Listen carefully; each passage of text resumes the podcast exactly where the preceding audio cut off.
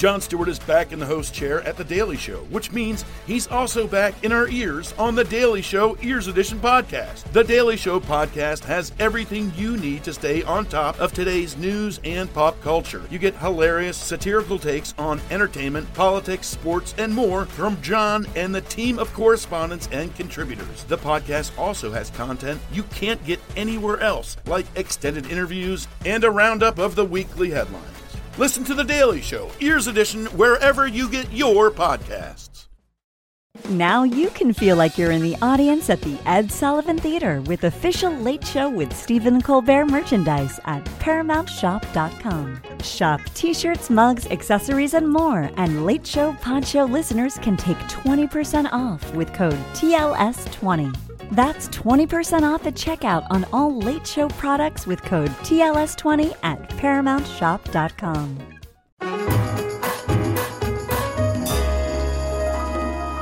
Welcome, welcome, one and all, to uh, the Late Show. I'm your host, Stephen Colbert. Well, folks, folks, the suspense has finally broken. We've been waiting for nine days to learn who would control the House of Representatives. Well, you know what they say good things come to those who wait. Not this time, because Republicans have won control of the House of Representatives. I know. I know it's disappointing, though it is nice to see Republicans take the House without any zip ties. Votes are still, it's, refre- it's refreshing, is what it is. Yeah. Votes are still being counted in some swing districts, so we don't have the final tally, but Republicans are likely to control a slimmer majority than many expected. So it's bad, but not as bad as you feared. It's the political equivalent of Papa John's. this means the new Speaker of the House will likely be California Congressman Kevin McCarthy. Seen here realizing that wasn't a raisin he just ate. With an incredibly thin majority, many are predicting a chaotic term for a weak speaker. But Kevin thinks any majority gives you the same amount of power, as he explained. The one thing I know in Washington, they don't hand the gavels out in small, medium, and large size. Here with a rebuttal, former Speaker John Boehner holding his actual gavel, which was so large he could summon it like Mjolnir. A lot of folks think McCarthy is in for a bit of a rough ride, with one Republican noting, it's like herding cats trying to get everybody together. And another pointed out, you can't lose anybody. Any one person becomes kind of an island to themselves. That island? Turds and cuckoos. Thank you. Yeah. Thank you, Joseph. Thank you very much. What an honor. Point is, McCarthy has a horrible job where horrible people have the power to make him do horrible things. And one person who comes pre horribled is Georgia Congresswoman and. and top dumb Marjorie Taylor Greene. Greene threw her support behind Kevin McCarthy for Speaker. In exchange, she says he's going to give me a lot of power and a lot of leeway and predicts she'll be on committees investigating traitors and criminals. I can't wait to see the investigation she launches. What's Hunter Biden's Wi Fi password? Who distributed spoons to the gazpacho police? Where does the water in my sponge go at night? Is it siphoned off to a secret Jewish space loofah? This was also. I demand answers. I can't do it. I can't. I can't do an impression. There is no way. There's also a big day for outgoing House Speaker Nancy Pelosi, seen here waiting for Tony Stark to land so she can tell him about the Avengers Initiative. With Republicans winning the House, Pelosi took to the floor to announce her plans for the future. My colleagues, I stand before you as Speaker of the House, as a wife, a mother, a grandmother, a devout Catholic, a proud Democrat, and a patriotic American. I'm also proficient with Word, Excel, and Outlook. Plus, I can drive stick and I speak conversational Spanish. Hola. I believe I will be a perfect member of your team. She then got a subtle dig in at a political opponent. See if you can spot it. I have enjoyed working with three presidents, achieving historic investments in clean energy with President George Bush. Transformative health care reform with President Barack Obama.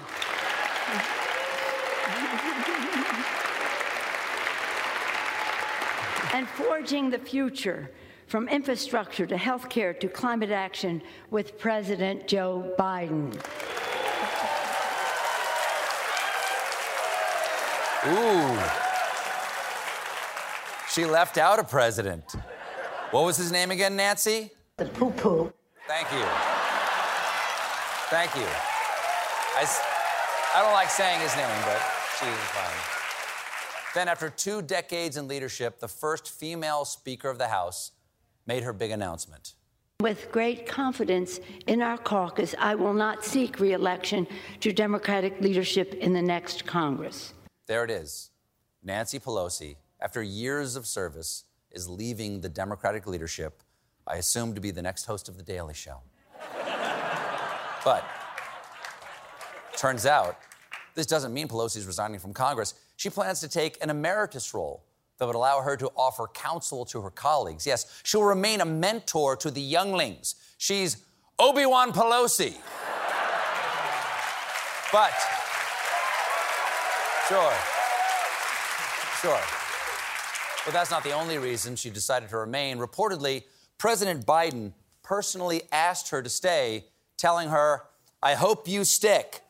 Come on, Nance. Why would you leave? You're in the prime of your 80s. I call that pee-pop puberty. Started getting hair in all new places, earlobe, knuckle, tip of my nose. Come on. Senior skip day, get in the Corvette. We're heading to the woods to smoke Boniva. Come on. Don't, don't fear the Reaper, Jack.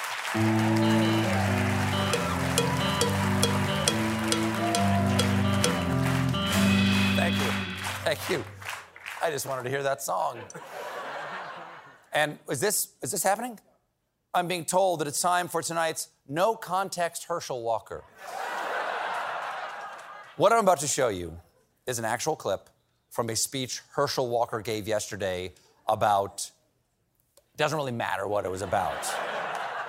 Just please enjoy this clip, which once again I assure you is 100% real and unaltered in any way. Jim? I don't know if you know vampires are some cool people, are they not? But I'm gonna tell you something that I found out. A werewolf can kill a vampire. Did you know that? I never knew that, so I didn't want to be a vampire anymore. I wanted to be a werewolf. A clarion call that is sure to galvanize the electorate. Vote Walker for werewolf. And this has been tonight's No Context Herschel Walker. Unfortunately, we are still hearing from private citizen Kari Lake, seen here left hanging by the voters of Arizona. Even though, even though her race was called on Monday, Lake has dug in on claims of voter fraud. And last night, to make the point that she was never going to concede, Lake dropped this new ad.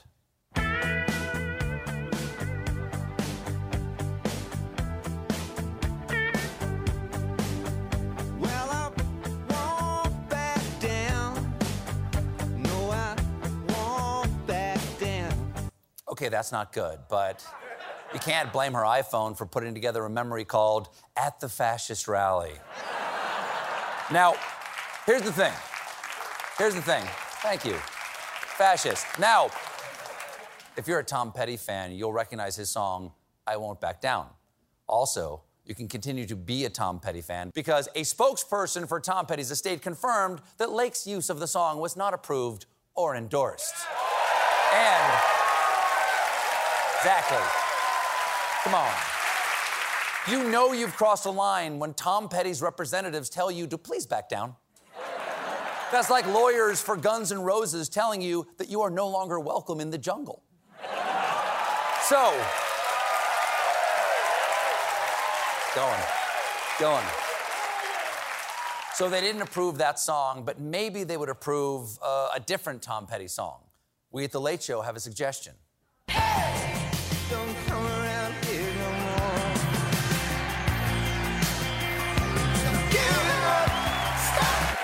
We got a great show for you tonight. Coming up, Michelle Williams.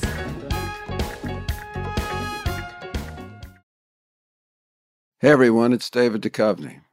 Do you ever feel like a failure? Trust me, I get it. Hell, I've spent my whole life almost feeling like a failure. It's appropriate though, because on Fail Better, my new podcast with Lemonada Media, exploring the world of failure, how it holds us back, propels us forward, and ultimately shapes our lives, is the whole point. Each week, I'll chat with artists, athletes, actors, and experts about how our perceived failures have actually been our biggest catalysts for growth, revelation, and even healing. Through these conversations, I hope we can learn how to embrace the opportunity of failure and fail better together. Fail Better is out on May 7th, wherever you get your podcasts.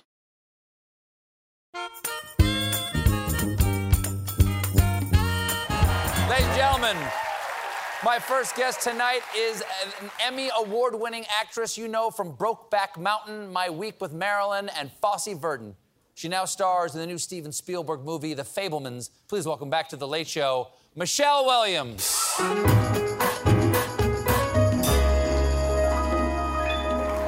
What nice friends back. you have. I do. I have some lovely friends I've invited in just for this evening.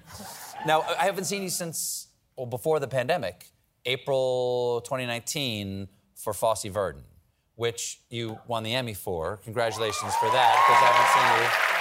It was such a brilliant performance, such a you. wonderful show. Thank you so much for that. Thank you. Thank you so much. You also have another project. You've had two children, both during the pandemic. Two kids in one pandemic. One, yeah. two, exactly. That is efficient. Good for you. that was good for you. Is it? How how how, how are they doing? Everybody's good. Yeah, everybody's good, happy, healthy. I've got a two-year-old. I've got my 17, my two, and my six-week. Six week old. That's extraordinary. So you're not sleeping.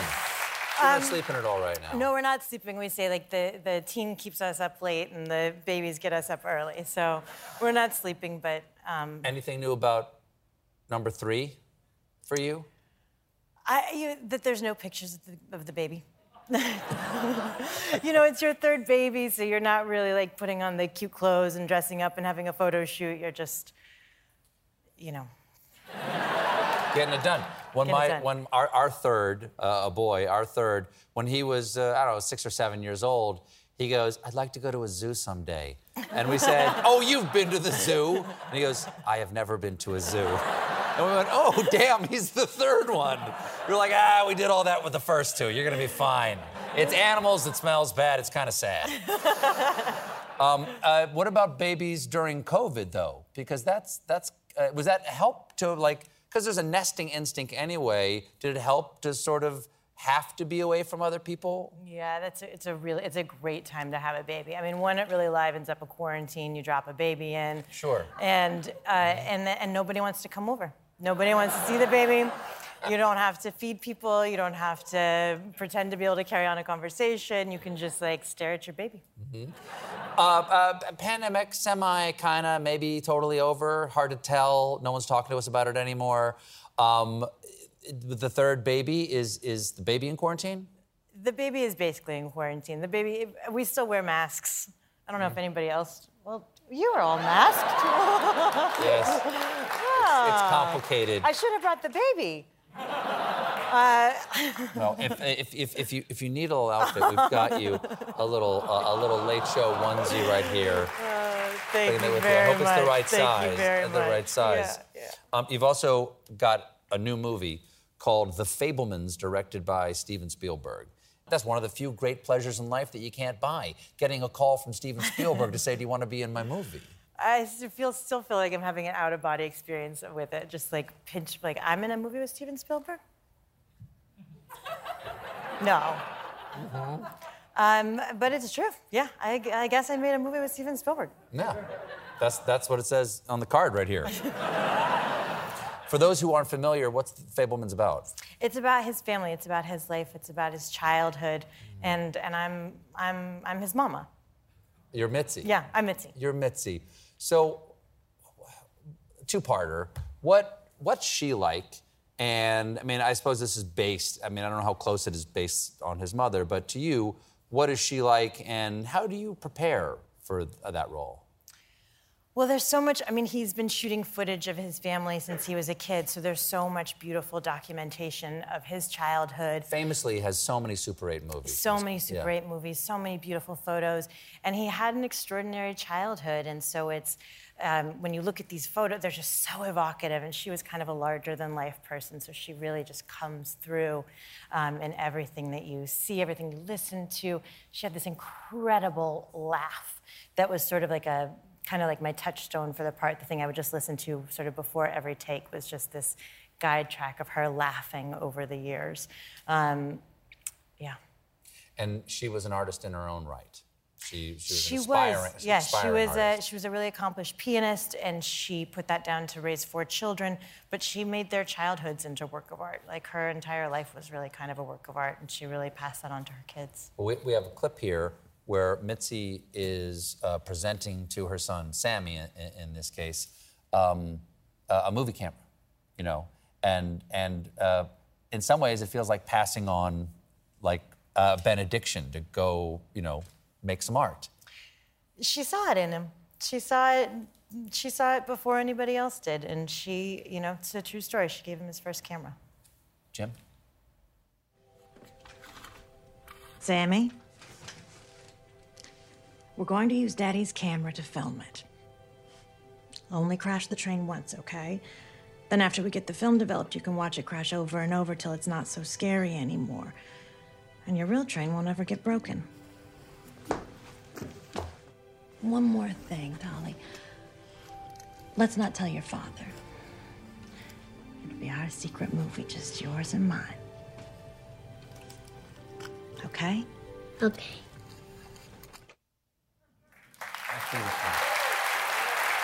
Did you, if you don't mind me asking, who, who was that person for you in your life who saw the talent in you and, and cultivated that and, and endorsed that for you? Gosh, you- um, I think about this person a lot, actually.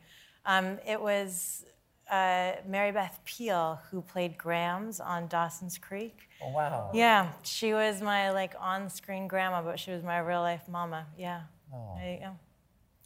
I'm happy to be able to say that. I think about her all the time, and like every chance I get, it's just so nice to um, to remember her and to um, talk about her. We have to take a little bit of a break, but we'll be right back with more Michelle Williams, everybody. Stick around.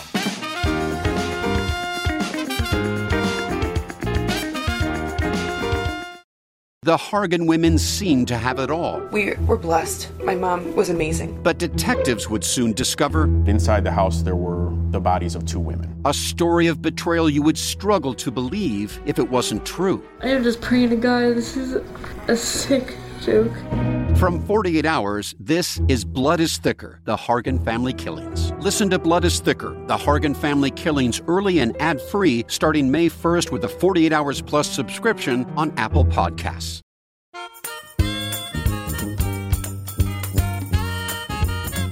Hey, everybody, we're back with the star of The Fabelmans, Michelle Williams. Uh, Michelle, I'm, I'm wondering, what do you see in Steven Spielberg that is great in his directing? Like, what makes, I suppose, after working with him now, what makes Steven Spielberg Steven Spielberg? I, I, think, I mean, one answer could be um, his childhood. It was just, it continues to be a place that he's really attached to. Um, it was because of uh, how he was raised, who both of his parents were, his mother and his father, and his sort of, and his creative playmates, his sisters. Um, his, his childhood continues to be this, this well, this like really generative place that he's still so tapped into, and also brings that enthusiasm, that same sort of childlike wonder to set every single day. He is just, he feels like a kid at play. You How engaged is he as a director? Because some people, you know, some actors want a director who's more engaged, and some people just want him to like let, let me. I'm a professional. Let me do my thing. What's he like? Uh, you know, I heard somebody describe Scorsese's directing as like he's a problem solver. What is what is what is Spielberg's problem solving like on set? Is it is it is it discovery? Is it invention? How would you describe the way he works with an actor? I think my favorite thing you would always hear behind the monitor was, I have an idea. And, um, and so you know that he's seen something that sparked, some, uh, sparked something new, something that he hadn't uh, come, he hadn't sort of preordained about the moment. But, and so it's really exciting as an actor to think, well, what can I, what can I bring that might spark something in him? And then I get to hear that, you know, that excited voice behind the monitor. You've said that when you're performing, and I hope I'm getting this correctly, that when you're performing, that everything opens up.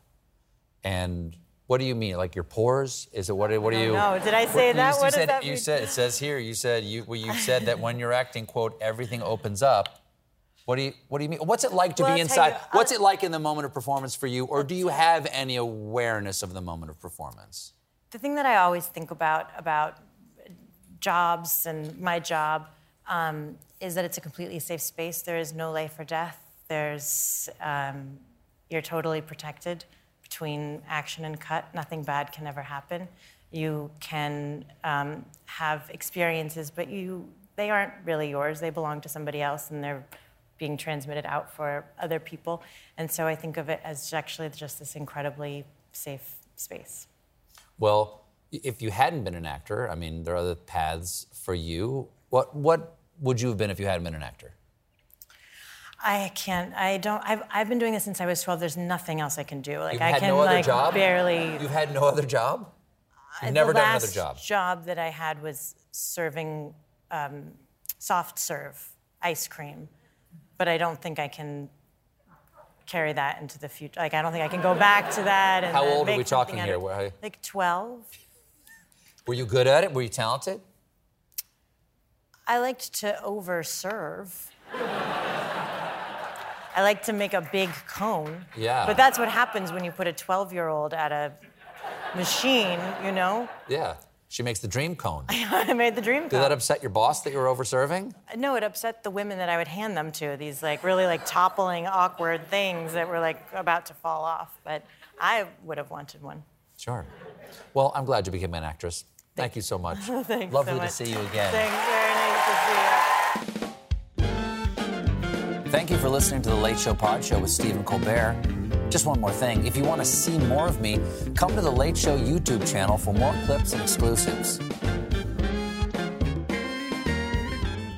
Jon Stewart is back at The Daily Show, which means he's also back in our ears on The Daily Show Ears Edition podcast. Listen to The Daily Show Ears Edition wherever you get your podcast.